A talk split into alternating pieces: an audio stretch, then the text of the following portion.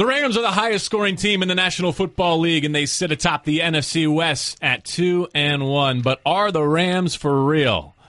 We'll find out the next piece of the puzzle. At AT&T Stadium in Dallas this weekend. Good evening, everyone. My name is JB Long with DeMarco Farr and Maurice Jones-Drew, your Rams radio broadcast team, and this is Rams All Access on ESPN LA. We preview Week Four, and the Rams have had an extended week, a little mini bye, while the Cowboys come off Monday Night Football on a win against the Cardinals. Thank you very much, Cowboys. So here we go, fellas. Are you drinking the Kool Aid? Is this Rams team for real? Not yet. um, not drinking the Kool Aid, I guess, but I mean, there's signs of life. I mean, there's things you like to see out of a, I guess, a, a, a team with a, a playoff trajectory. I mean, good offense, a quarterback that looks like he knows what he's doing. And as soon as the defense comes around, uh, then I'll be ready to go all in on the Kool Aid. I think I'm right there with Demarco. Uh, last year it was the offense struggling and defense doing a great job. Now it's it's flipped. But the pieces on defense, I feel when you kind of look at it as a whole, as a collective group, they have the pieces to go out there and win games. You just have to wait for them to gel, and then once they gel, I think you'll, you'll have a playoff team. I mixed the Kool Aid with the water. I haven't put the sugar in it yet. You just kind of diluted it. Almost. You're, you're getting oh, ready. Oh, I, I, got I got purple water. It well, just tastes like purple water. I haven't put the sugar in it yet. Well, I mean, it depends on where you get those packets from. See, right? right. You know what I'm talking about. Okay, yeah. I just want to make sure. Grant me this though: two and one this year feels more convincing than three and one felt a year ago. Because you're scoring. Yeah, you're scoring. Like you said, one of the the highest scoring offense in the National Football League. That that makes you have a little bit more confidence in what you're seeing. Uh, for me, it's the consistency of the scoring. Right, last year uh, there was a big game against uh, Arizona. You won nine to three against the Seattle Seahawks. It wasn't much consistency in the touchdowns. Where now there's touchdown here, touchdown there, you know, big play here, big play there. And then defensively, they're opportunistic. They're they're they're getting interceptions and turnovers at a high rate. You just want them to be more consistent on uh, most of those drives. We'll answer the question: Will will the defense flick on? We know they're going to. There's too much talent on that Better side of Sunday. the football. There are too many veteran, accomplished coaches. Will it be against Dak Prescott and the Cowboys offense? We'll spend a full segment on that. We'll also talk about some of the offensive superlatives. Uh, Todd Gurley just named NFC Offensive Player of the Month for September. He has a share of the NFL touchdown lead. We'll talk a lot about Gurley and Goff and the protection that they're getting up front from their offensive line. But let's frame this week, week four against the Cowboys, and let's start with Sean McVay, who knows it's a big one. Big deal. Yeah. It's a great atmosphere. You know, I think you look at, um, you know, what that, you know, what a big market it is, what a big draw that team is, and, and then you look at the success that they've had and, and the respect that they have around this league. So I certainly have a huge deal of respect for this coaching staff, the, their players, and, and what they represent week in and week out. And, and we know that uh, for us to go there and, and compete, it's going to have to, we're going to have to give them our best shot. Surveying the scene both locally and nationally, it seems like everyone will concede that Jared Goff is not a bust and the Rams are not a laughing stock. They're no longer the doormat. But until they see Los Angeles beat a team like Dallas on the road, maybe the first week on the schedule where the Rams are either not expected to win or don't feel like they have a great chance to win because they're at home – uh, this is a litmus test. This is are you a contender? Are you really a division threat? Or are you just better than you were a year ago? I think when you look at uh, the Rams this week, it's similar to where the Cowboys were last year, right? Tony Romo goes down. We don't know what the Cowboys are going to be. Dak Prescott comes out. And then kind of he has a couple games, and I, I forget which game it was, where it was a big game that they won. It was like, okay, this kid is for real. And so um, that's what this is going to be for Jared Goff and this in this whole organization is now that we've seen you score points, we've seen you, you know, keep up. Can you win the tough game? Can you figure out a way to go into Dallas and win?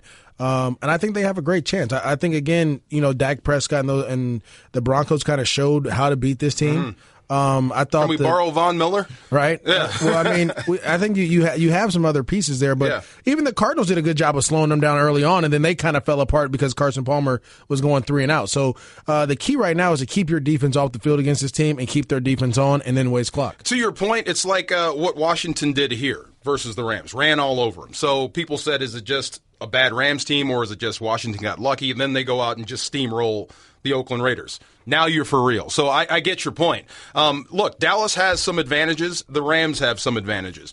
It just it's about which team plays better on game day, and and that, that I think we're still trying to figure out. There's a lot of things that happened on Thursday that if the Rams don't make mistakes, that game would have been a blowout. If you don't have those turnovers in special teams or mistakes on special teams, that game's a blowout. So we're still trying to figure out which Rams team is going to show up on game day, just just just like the Cowboys. So whichever quarterback makes the fewest mistakes probably has a better chance to win. I made a note back when we saw Dallas in the preseason to your comparison about the 2016 Cowboys and the 2017 Rams, and it was just kind of reason for optimism question mark because the Cowboys went from 4 and 12 just yes. like the Rams were in 15 to 13 and 3 last year and no surprise they had the largest turnaround in franchise history particularly on offense. Went from 31st in offense. Granted there were some good pieces in place. It was more due to injury than ineptitude but they go from 31st on offense uh, in scoring in the NFL to fifth a year ago and right now it looks like the Rams offensively are on very similar trajectories yeah, I think you, you hit it right on the head. Um, but DeMarco said it best. It really comes down to like all the preparation and getting everything right, and then going into Dallas and playing well. Uh, there's going to be a lot of distractions there. I mean, I, I, I, remember playing in that, and I don't know, I don't know how it was. Did have the Rams went in there and played since they built the new oh, stadium? Yeah. It's just a ton of distractions. You know, you have people there on the sidelines drinking beer. You know, and it's more of a spectacle than it is a game. You just have to be able to hone in and, and make plays. But uh, it comes down to can you know at the end of the day it comes down to matchups. Can our receivers get open against those young DBs in that cover two scheme? Can Trumaine Johnson stop Dez Bryant? And then can your front seven stop Zeke? If your front seven can slow down Zeke, uh, hold them to under 60 yards, you have a great chance to win. Isn't that refreshing, though, to be going into a game where you're a clear underdog on the road and having the sense that, you know what? If they execute, if they put this plan that they've had extra time to build into place and they don't make the mental mistakes you referenced, DeMarco, there's no reason to think you can't come home from Dallas with a win. They've got enough talent. Um, when, when you talk about the matchups Dallas has, I think the Rams actually have the better receiving corps, and that includes Dez Bryant on the other side. So uh, as if the Rams can play to their strengths and keep Dallas from doing what they want to do offensively, you have a great chance to win on the road. And it's no shock if they do. You have a lot of talent, and it's a well coached football team, just as long as you bring it on game day.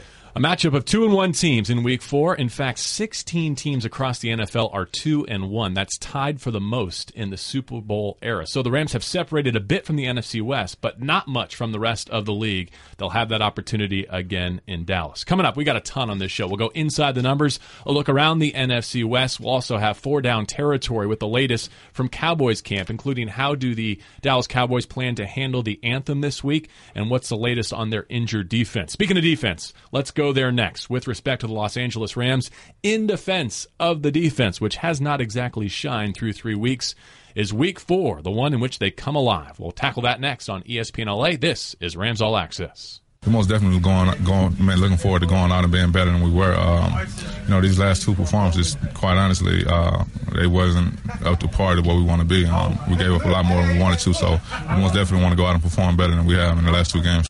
LA linebacker Mark Barron as we welcome you back to Rams All Access here on ESPN LA. MJD DeMarco Farr and JB Long. After the Rams dominated the Andrew Luckless Colts in week one, they have since given up 66 points and 806 yards over the last two weeks. Those two games came in a span of just five days, home to Washington at San Francisco. Uh, DeMarco, we'll start with you since this is your Shoot. side of the football. Uh, Barron and the locker room seems to realize they have not yet played to their potential, even though they have created opportunities with turnovers. They're starting to gel. I mean, it's more than just X's and O's. It's the guys you work with out there. And the Aaron Donald situation created some, how can I say it, some, uh, some, some, disharmony in the rhythm of how you play defense. So I, I think they're still learning how to play together and what Wade Phillips wants. So it's going to happen. They've got enough talent as long as they stay healthy. And that to me is what really concerns me. I am really concerned about Robert Quinn right now. When you look at how many snaps he gave you on Thursday night in a punishing uh, Thursday night game, uh, fifty-three percent of the plays. That's it. That's that's a part-time player. Matt Longacre played almost as much as he did, and the concern I have is. Can you get pressure on Dak Prescott if Robert Quinn is sitting on the bench? And sometimes when you have Connor Barwin and Quinn on the bench, can you get to him without blitzing? If you have to blitz Connor Barwin, look, they're going to make you pay for it. They've got the receivers to do it in man coverage. So, uh, stopping the run, I think they'll be able to do as long as the guy that you're about to bring up, I know you are, Michael Brockers, brings it against that center and Zeke Elliott. Control that run game, force Dallas into a one dimensional, throw the ball all over the yard type scenario, and get after the quarterback. I just don't know if you'll be able to if Quinn's sitting on the bench. Yeah, Brockers was one of the heroes of that yeah. 49ers victory, including the interception of the two point conversion that MJD still wishes he had housed. Take a knee, man. No, that's you, guys. Stop. Take a knee. Score every time you have the ball on defense, and then we wouldn't be worried. The point is to stop the two point conversion. You the did point that. is you and then score. You're talking about a defensive tackle at his own goal line who had already left twice with an injury. with a ba- with an Pitch ankle. the He's ball. got an ankle injury. it doesn't matter. Pitch the ball to someone who can score. Your biggest guy. okay, so you weren't nervous after that? After they got the onside? Of course kick? I was okay, nervous. Well, then if you scored, we wouldn't have been nervous. I would say don't drop a punt and don't drop a kickoff You're- first now you're before I go there. You're going back to other things we can't talk about. And back to the Cowboys, I think we would all agree that this has to be one of, if not the best, tackling weeks that the Rams have all season. Because if you're going to be asked to tackle Zeke Elliott for four quarters, and it's not just him, but it's Prescott too. You look at the quarterback challenges these next two weeks. Prescott on the perimeter and in the running game is right there with Russell Wilson in terms of being the most elusive, extending plays, and doing damage with his legs and with his arm when the pocket collapses. Uh, look, Zeke Elliott has not had the start that he did last year when he was right there with rookie of the year with his quarterback. But take a look at the defenses he's played. You know, last week against Arizona, that's a really strong defense with a lot of draft picks on that side of the football. They cover well in the secondary so they can load up on the run. Same thing with Denver on the road. MJD, where is he at, Zeke specifically, and how do the Rams handle him? Well, uh, Zeke right now, I think he has a lot going on. Obviously, he has the off the field hanging over his head. Find a out bit. Monday, right? Yeah, you Right kind of figure out you figure out what's going on there. Um, but you always have that chance to appeal. So that I think that a process will keep going. But uh, the offensive line hasn't been blocking as well. You lose you lose a couple pieces. Ron Leary falls out. Then you try to put La'el Collins to right tackle. That doesn't. It's not working out well. I mean, they have some guys. Chaz Green, I want to say, is at left guard now. They have some guys that aren't used to being in there, so they they're, they're gelling as well. Um, and so that's kind of what's struggling for him uh, defensively, though. For the Rams, the one thing that gets me more than anything, I, I wasn't a big defensive player, but when you're on offense, you have to learn a little bit of defense. Is there they say they get out of their pass rush lanes. Guys are like instead of staying outside, if you're Connor Barwin they're on the Brian Hoyer touchdown, you jump inside to try to bat the ball down. Well, now all of a sudden you've given them a lane to run. You can't do that this week Or next week. or or next week. You have Well, to. You literally have to stay. Can I in say your something? lanes. Yeah, Some guys have to create a lane to get out of a lane. That's Just what I'm saying. Yeah. No, Some you actually have to pass rush to get out of a lane, not just get stuck on the line of scrimmage. No, you're exactly Yeah. right. But what I'm what I'm saying is that this week and next week is going to be for both running game and passing game. Uh, gap integrity and lane Oh, yeah. integrity is going to be huge because if you if you mess up, and Dak is known for this, he will take off. And a lot of people, you know, last year he didn't run as much. He's running a little bit more Yeah. now. He will take off and beat you. Seven rushing touchdowns since the start of last season, most by any NFL I quarterback. bet you're going to see him scrambling a little bit more starting this week for the rest of the year. I, I bet you start seeing him running a little bit more with the way the offense is going. because it's going to help out their Yeah. passing game. And, and and Dallas really didn't feel as if they needed to draft a second wide receiver. We kind of seen those struggles come out.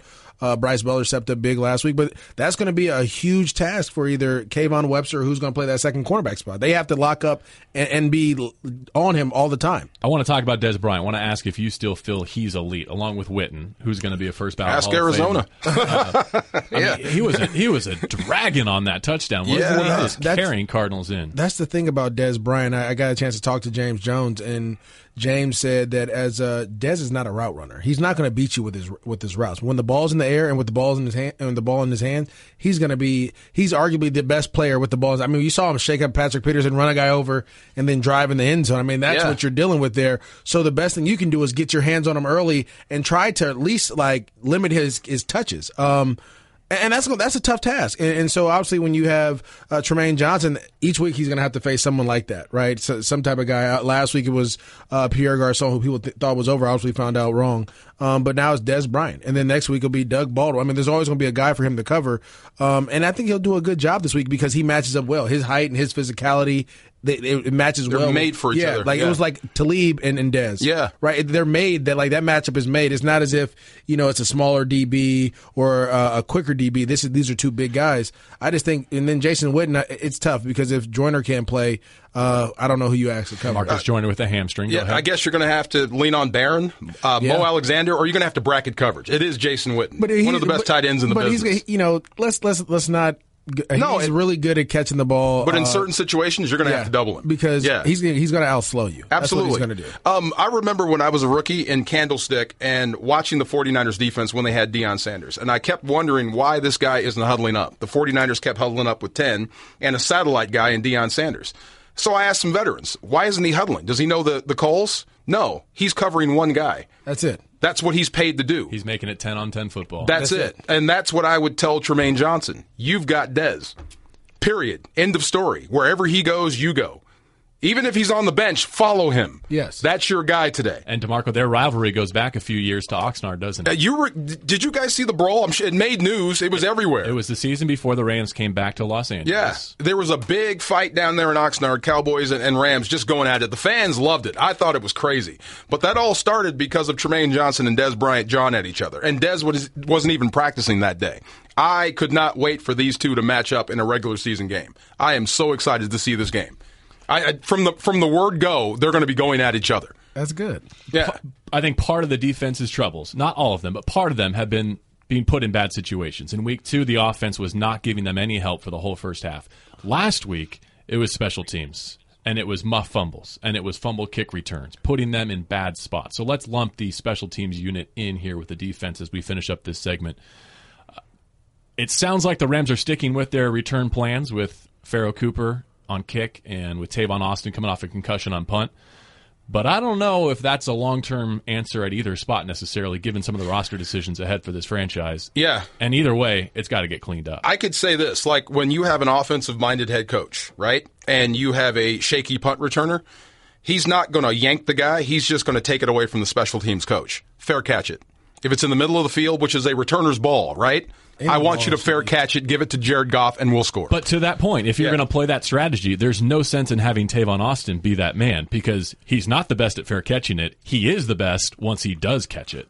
And so if Right. you're going to take that away, Right. you, you might need to make another decision. And part of the, the, the roster uh, reference that I make there is Mike Thomas is now just a few days away from being eligible to come off of his four game suspension. And it seemed abundantly clear that this coaching staff fell in love with his ability on teams back in the offseason program. I think the biggest thing for me is if Tavon's your is going to be a return guy, he should be your kick and punt return guy. I just feel like you're just you're you're I don't want to call it wasting a spot, but you're not allowing you're not maximizing his maximizing his ability. You know, he's special with the ball in his hands in space. That's kickoff return. That's that's an easier catch. I would rather put in certain situations if if it's a fair catching situation where um, you know, I was like that in college where the coach was like, you got a fair catch. I like, well, then don't put me back there because that's not what I'm here for. I'm here to try to make a play happen. Um, if that's the case, then put Cooper Kupp back there, who we know catches Field it, yeah. He'll field it and he'll catch it, and you'll be good. It's more. Danny Amendola. Yeah, Fair exactly. catch, right? So I think they, they may have to, you may see that come pretty soon. Where if you have another bobble snap, and it's not because of his pigment, I know what you're thinking, is that he catches the ball very well in uh, punt return. Well, the, the shame of the special teams miscues, be they muff punts or offsides, is this offense hasn't needed field position to score points. Their average touchdown drive length this season, 10 of them, 65 and a half yards. you can score. I mean, they're going from Yeah. inside their touchback line down the field on three different teams. So just give them the football, even if it's not in great field position. All right, let's break there. Still ahead, we've got a uh, Rams All Access fan poll, the results of which you will not believe next as we transition to offense. We'll talk Goff and Gurley and Week Four against the Cowboys when we continue on ESPN LA. Doesn't mean much. We started off three and one last year, and saw the way that went. So um, doesn't mean much. You know, it'll be good. It'll be good. Means we started off well, but uh, you break the seasons into quarters, and if we are able to finish this one with a win, it would be a good quarter for us, and then we are ready to go for another good second quarter. Is, is the plan? But um, right now, we're just focused on going out there Sunday and you know playing as best we can. Rams quarterback Jared Goff, who averaged an NFL worst 5.3 yards per attempt as a rookie, now averaging an NFL best 10.1 yards per attempt as a sophomore. So Goff looking to get a win to wrap up the first quarter of the season, as he calls it. We'll continue to preview the Rams and the Cowboys, but we want to remind you that you can see more and sit closer with Vivid Seats, an official partner of the Los Angeles Rams. Visit vividseats.com backslash Rams today to reserve your official tr- ticket, travel, and VIP tailgate package to the next game. You're listening to Rams All Access. I'm JB Long with Maurice Jones-Drew and DeMarco Farr. Sunday, week four, Rams at the Cowboys. Let's dive into this offense and uh, Jared Goff coming off yet another career performance in San Francisco. Uh, he only had one incompletion in that second half, and it's a good thing he did because uh, the Rams turned out to need every single one of those tosses. Uh, two receivers, Robert Woods and Sammy Watkins, coming alive, guys. Are you encouraged by what you've seen through three weeks from Sean McVay in this offense? Yes, very encouraged. Um, I think uh, the old adage is players win games, and, and Coach McVay understands that, and he went out and got some players. Robert Woods steps up huge. Um, he was kind of been the guy that we haven't seen the last couple weeks. Uh, comes up big with 100 yards and uh, you know, some crucial catches too. Uh, there was a rollout play where Jared Goff was, you know, stuck. He didn't know where to go. Everybody was covered, and then Robert Woods kind of showed up and he was able to give him the ball there. Made that great catch when Jared was scrambling to the right down the field throw. So uh, Robert Woods is kind of coming into his own, and I think the more they all start to come in their own, this receiving corps and Jared are going to be uh, uh, pretty good. And Coach McVay is very creative with that as well and how he's utilizing. No set of good matchups, no doubt. Yeah, I'm with you there. Um, you know, if I if I was going to run the offense or I had a say in it, I'm going to play football against Demarcus Lawrence this week. I am. I'm going to give him jet sweeps. I'm going to give him uh, a, a, a dual read option. Like you have to cover the boot and cover the cutback at the same time. I'm going to take try to take some smoke off that pass rush because you know he's going to be dialed in. His confidence is going to be sky high after what he did in Arizona.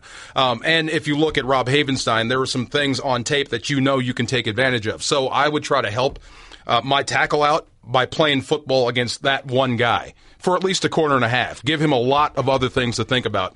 And if I get in those third and a lot situations, get the ball out fast. You're going to be on the road. It's going to be loud. You may be down a center, and they're going to be jacked up on defense. So uh, sh- this is all stuff Sean McVay knows. So I would expect if Tavon Austin plays, a lot out of him early just to keep the defense honest, and then you'll start to see them bleed back into the, their normal offensive play calling as uh, what we've what we uh, what we become become accustomed to over the last couple of weeks. I like what you said about playing Lawrence there, especially with respect to Havenstein, who I've kind of circled as my offensive key to this game at right tackle because that's the edge that uh, right now the NFL sack leader loves to come off of. So whether it's in combination with a tight end great point you made about the bootleg because stretching the running game to the left, like the Rams have done dominantly, and then spinning out of it to Jared Goff's throwing arm has been a favorite technique of theirs, which would put a lot of pressure on that right edge. Carrier, Higbee, uh, it could be Everett. Um, if it is Higbee, catch the ball. Yeah. If it's Carrier, I, have got nothing but respect for that guy since he's come here. He's been tremendous, and I hope Everett is getting closer to healthy. So you say. Um,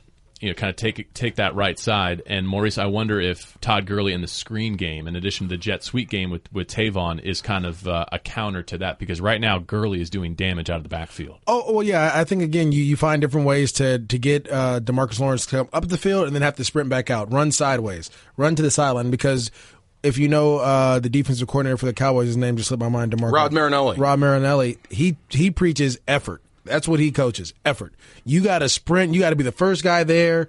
All these different things. So I'm gonna try to wear them out as much as possible. And then you know what? To be honest with you, on third down, I'm gonna try to keep the keep above the chains, but I'm gonna throw the ball on first and second down, get my chunk plays there, so we know at least the pass rush isn't coming, especially when he comes out of the uh, out of the game. And then yeah. when he's in the game, we're gonna run at him. We're gonna throw quick screens. We're gonna get make him tired.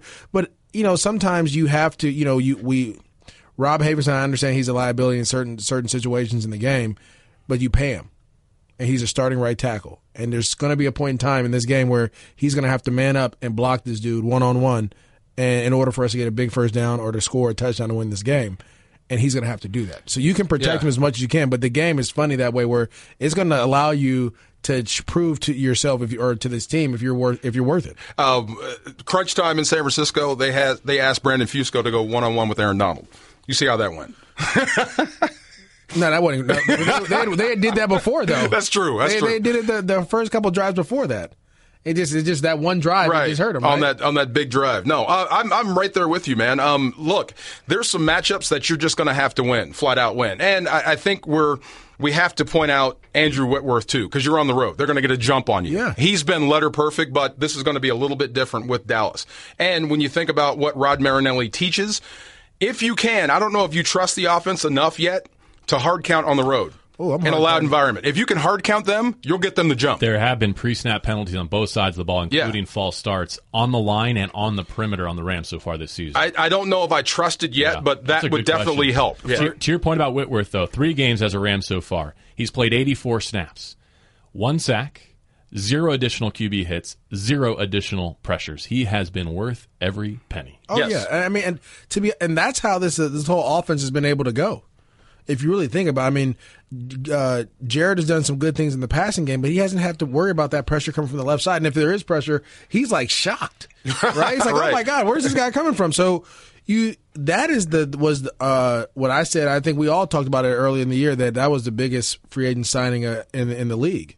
Is to get a left tackle that can block and hold up. And when you do that, I mean, it opens up your passing game more. And I think the other match we have to look at is Robert Woods versus whoever else, and then Cooper Mm-hmm. Kupp ver- versus whoever else. I think Cooper Kupp is going to have a big bounce back game. Not that he was poor in San Francisco; he just wasn't the focal point. I think he's going to come back. With Well, he was the focal point of, of the Niners of the. Niners defense. Yeah, yeah. They, they were making sure that he wasn't going to beat him. I mean, and that's what happens when you become the man. They start to focus on you. So these guys, because Sammy Watkins showed he can still stretch the field. So now, if I'm the Cowboys, I'm nervous. Right, I'm like, uh oh, we got to play cover two. But then cover two opens up everything else for the underneath routes. So you need Todd Groves going to catch the ball. Hopefully, uh, Everett's back and healthy. Uh, Robert Woods is going to be the third guy they're going to be looking to. And then Cooper Kupp working over the middle. I mean, those guys are going to have to make plays. I'm a huge fan of what you said though about attacking on run downs, especially first down, because that has been the Rams' friend so far, being aggressive uh, on first and ten. Uh, in fact, yards per play on first down so far this year, second only to the Chiefs, and we know the Chiefs are undefeated in terms of yards gained on first down with 7.64. So, again, if they can throw and run situations and run the ball effectively in any situation like they did against San Francisco, falling forward for four or five, six yards, that bodes well. Can I just give you some superlatives? Can we just bask in some of this? Because who knows how, how long it'll last. But DeMarco, you've been with this franchise for a long time. For the first time since 2006, the Rams have multiple 40 plus point scoring performances in a season, but it goes well beyond that. 40 plus points in in two games and three games this season so far. That matches their total from 07 to 16 combined. Wow. Three weeks compared to a decade. Oh my god. Um, 07 to 16 combined. Two 40 plus scoring See, performances. when you're doing it every single Sunday, it doesn't seem as bad as when you put it all together. it doesn't seem that bad. Wow. Has it been that long? tied with New England for the most explosive plays in the National Football League Wow. with 20. A lot of it through the passing game. Wow. I mean, they're they're finding they're Coach McVay is very innovative, and I think you're seeing a lot of that. Um, and he's he understands what his guys do well and what they don't do well, and he doesn't ask them to do what most coaches do do. They ask you to do something that you don't do well. For some reason, I don't know why they do that, and that Coach McVay's not doing that. I Because mean, they don't know how to coach. Well, there you have it. Yeah. Just do it my way, because that's all I know. Yeah. Yeah. If you can't do it, they'll just fire me. I'll move on. Right. Uh, we used the, the phrase "what a difference a year makes" uh, several times already this season. How about just a couple of weeks or a couple of months? Because uh, this week's ESPN LA Rams All Access fan poll asks, "Take your pick. Would you rather have Goff and Gurley or Dak and Zeke?" Diving into this week's quarterback running back duo. If we had asked this question this summer, if we had asked this question last spring, if we had asked this question in January, February, I'm thinking like 95 to 99 percent Cowboys Yeah. side, right? right. Any guesses what the returns were this week? No. 75-25 in Goff and Gurley's favor. Wow. Granted, now my my following is predominantly Rams, but still, I think even if you're pro LA, you have to acknowledge that you're taking on what was uh, basically the top two in the Rookie of the Year balloting last year and a playoff team. Yeah. and in three weeks, you've been able to reverse that perception. Dak Prescott versus Jared Goff this year, push? I mean, they've both been They've both been really solid, pretty really phenomenal in, in key situations. Zeke is having a slow start. Gurley's ripping it up. So that might sway people towards the Ram side for right now.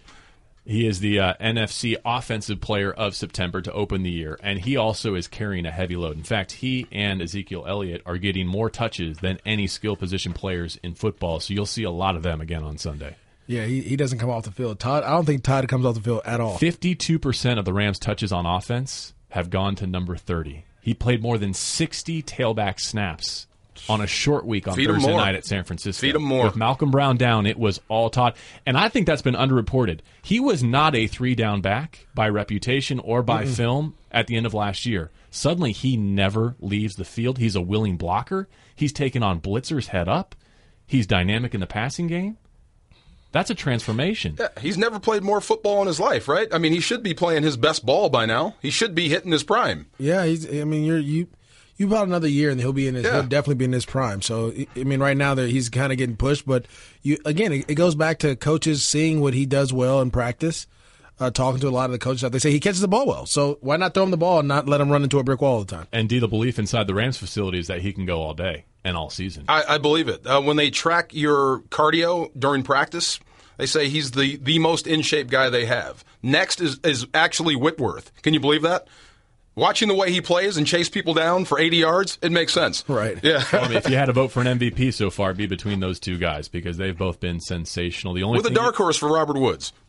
Throw him in there too. yeah, but the, the, the penalty stacking up on Dark the horse. two drive pr- probably probably leave him a notch below. Uh, the only thing you can pick at for Todd is the fumbles, Yeah. and, and we can ill afford to see any of those on the road at Dallas. So uh, we'll break there. When we come back, we'll take a closer look at the Cowboys with four down territory. This is Rams All Access on ESPN LA. Time for four down territory, our weekly trip inside opponents' territory. We check in with Todd Archer, who covers the Cowboys for ESPN and ESPN.com.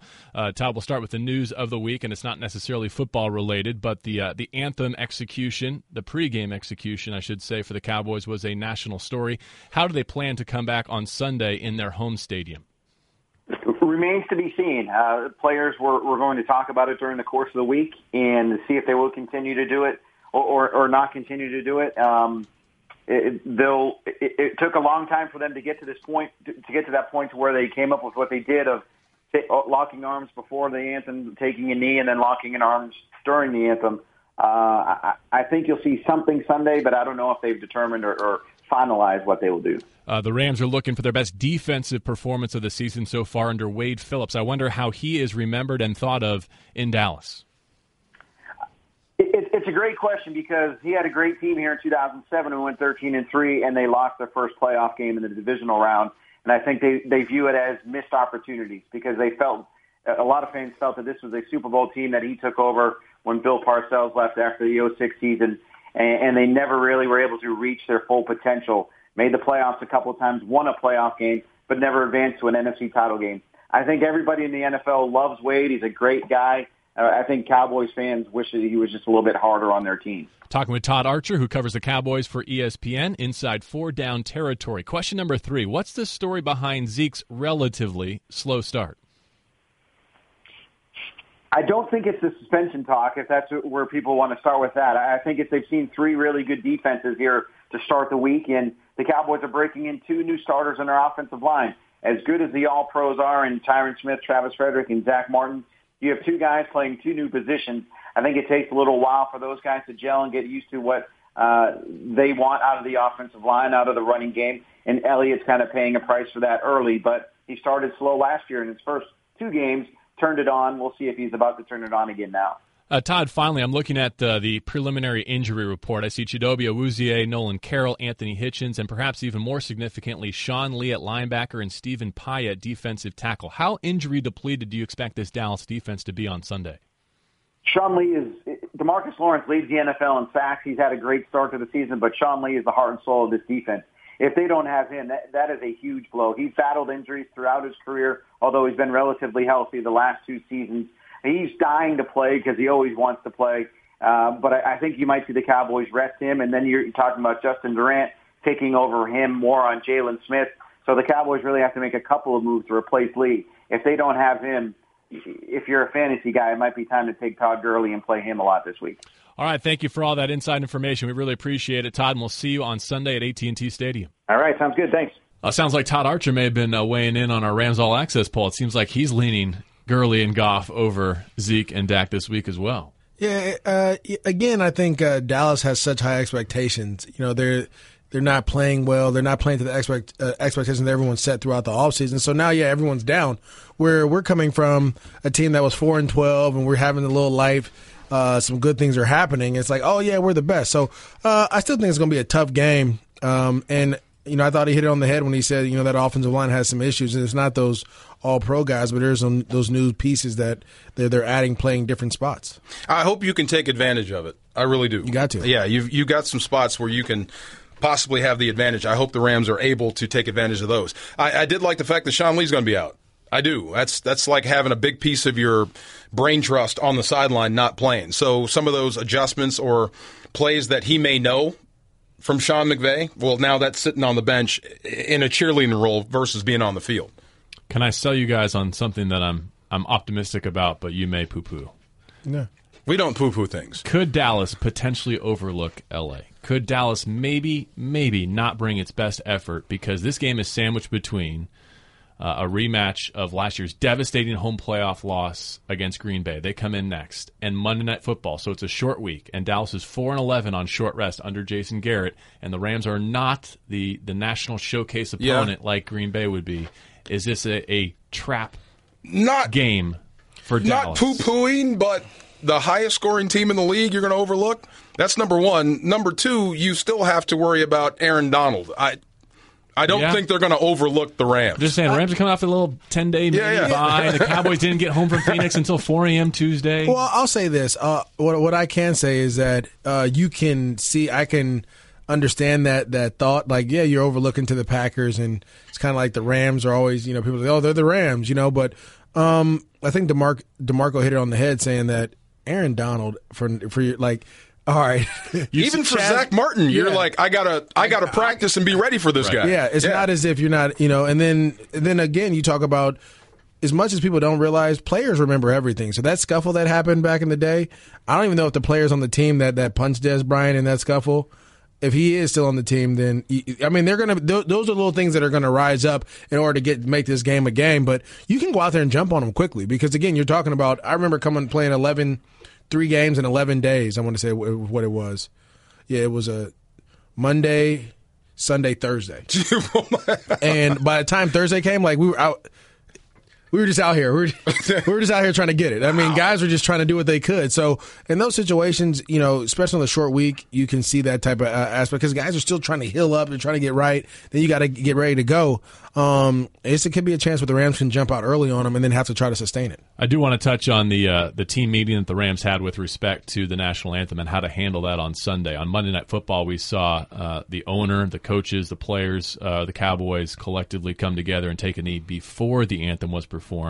Uh, Sean McVay and the Rams, as well as the San Francisco 49ers, are the only two franchises we haven't seen in that scenario yet because they played on Thursday before Trump's comments uh, on Friday. Do you feel like the Rams are on the same page with that collective meeting they had and their plan for this weekend? Do you feel like that will be in any way a part of the story on Sunday? I, I think so. I mean, Robert Quinn's been doing his protest, you know, showing the fist for a couple of seasons now. So they're accepting of that. And on Thursday night, Johnny Hekker, the first time I've seen, actually put his arm around Robert Quinn. So I, I think they're going to be they're going to present a unified front. But this is what I would say: whatever we're going to do, we're going to do together. If we're going to kneel, then we're all kneeling. If we're going to stand in locked arms, then we're, we're all going to stand in locked arms. Um, if we're going to stay in the locker room, then we're all going to stay in the locker room. So whatever we decide as a team, we're going to do. Uh, I'm sure you've been booed at home. I've been booed at home. I've been cheered at home. You're used to it. But whatever you do, do it as a team. Do it together. Uh, I think my biggest thing is whatever you decide, decide about it and then let it go. It sounds like they did on Monday. Yeah, yeah. Yeah. That's if you if you did it, and I think that's what hurt a lot of teams. I know a lot of teams aren't going to say that, but uh, you know, there's stories of teams staying up two, three o'clock in the morning trying to figure out what to Yeah. do to please everyone. You're not going to please everyone, and so as the leaders of this team, you have to figure out this is what we're going to do, and that's it. You know, and there's some people that you know, and it's their right to not do it if they don't want to. I get it, but at least don't let that affect what what we're here for. See, it was new to me. I, I didn't have to go through this. I think the closest we came to this was the OJ verdict, Right. Where it split a locker room just like that. But watching what the Steelers did on defense and then listening to Mike Tomlin's comments, yeah, it affected them. They were sleepwalking in that football game. There was a it was a different team from first half to the second half. You can tell he laid into them in the second half. So that comment he made afterwards. Yeah, it, it does affect people. Like you said, this has been a problem for a lot of football teams. So whatever you decide, stick with it, and that's it. In that sense, the weekend off, it certainly helps with rest and recovery. It helps the coaches get ahead on game planning. But maybe kind of an intangible advantage is it allowed the Rams to sit back and watch as fans over the weekend, get a sense of the landscape, probably come to the facility on Monday with a sense of what they were feeling individually and talk that out amongst themselves even before the coaches came in. Well, they probably did did that Sunday, the group chat. You know, a lot of these guys are in group chats. They're probably figuring out what's going on. Again, I think we we only see football players as football players. You know, they, they're human beings, kids, wives. Their their lives are affected uh, just as you know the owners or your fans are, and so they have to figure out a way. We have a platform to figure out a way to, to how we're going to show our solidarity or how we're going to protest and, and say what, what is what this protest is really about, which is police brutality, and then not the, the police not being you know convicted of what, what the crimes they were committed. So I, those are the things that I think as players when you go through, and I've talked to a ton of players this week, is you know they're still trying to get the message out. You know, for some reason, the message went from police brutality to now, uh, obviously, the military. And so they're still trying to fight ways around that. But again, as a team, you want to go out, whatever it may be, You decide. It seems like the Rams decided on Monday, and now you got to focus on the game plan because at the end of the day, you don't want this to affect your season because that's what you're here for. Dallas caught a lot of eyes because they played on a national TV platform right. on Monday night, but they have not been home in this environment yet. And there's there's a unique component to Dallas being on their home field for the first time. And it sounded like from what we just heard in four down territory that there's not a final answer even going into week two of the Cowboys contending with this dynamic. And so I think the eyes are going to be very much on their sideline and what they do, if anything, Sunday. Less so for the Rams, although we're of course going to be interested parties. Um, but again, we'll we'll have pregame coverage because this has now become a large part of the story, in addition to the four quarters that follow. Yeah, well, we were there uh, last year on Monday night, right when Colin Kaepernick first started this, and how big of a story it was. And now you you kind of seen uh, the wildfire break out, where you know obviously uh, Donald Trump comes out and says, "Hey, you know, he challenges these owners and these teams, and he's going to continue to do that because that's what he does. And, and these players and owners are going to continue to, to respond back. This is because that's just kind of the nature of football. So, um, I think as fans, you know, understand that everyone has a right to do what they want to do, and we should we should all agree that's the First Amendment. Um, and if you don't like it, you should you should express that via the newspaper or email or however you feel, and then go on from there. All right, let's break there and, and leave that and come back and on the other side kind of pick up the football discussion again. We'll go inside the numbers and have final thoughts on week four. The Rams at two and one, traveling to face the Cowboys. This is Rams All Access on ESPN LA. Well, Sammy Watkins coming off his best week as a Ram on the season 14 targets, 13 catches, 194, and two touchdowns. According to Pro Football Focus, he leads all NFL wide receivers with a 158.3 quarterback passer rating when he's targeted by his guy Jared Goff. Keep throwing the football. Uh, you think? Only one hasn't got there. I like the fact that now you have a chance to to take the gimmies, the gimme routes that defenses will give you. Now that you've taken the top off. Now that you've taken the top off. I mean, defenses will give you those quick outs. Let's see if you can complete, complete those passes. Well, now you can take advantage of those with Sammy Watkins, plus what he does after the catch. Uh, there are no more gimmies. Every play could, could, go to the house with Sammy Watkins. Uh, I think the biggest thing is we, we've kind of seen Sammy be explosive with the ball in his hands on short routes, go deep, all those things. But now the question is, how long can he do it? Right? Yeah. Health wise? Health wise. Yeah. I need to see you. If you can give me 16 games, I think you earn a big contract here. And then that Goff Watkins thing will be something that people will love to see for a long time. That's funny. When I was doing some research on him before he got here, uh, talking to some coaches, they all said the same thing. When healthy, he's one of the best ever the best. Yeah. You remember, you got to remember he was. But they drafted, always say when healthy, right? Remember, he was drafted in front of Mike Evans, Odell Beckham, good class. Jarvis Landry, yeah. uh, Hopkins. I mean, he was drafted in front of all these big receivers. Uh, just was, and, and people have to understand, you know, when you go to Buffalo, like it's completely different than Miami and South Carolina, and so you got a guy who's not used to playing in the snow and that type of weather uh, being able to utilize his speed, it's tough to do. I mean, th- those things are tough to deal with. Let's power through the NFC West because I've got a two minute drill that I want your guys' response to. Uh, the Rams have the only positive point differential, plus 32 in the NFC West. Seattle struggling. They've given up 354 yards rushing the last two weeks to San Francisco and Tennessee. Worst case scenario, worst case, that's the Rams losing, the Seahawks and the Cardinals winning this week.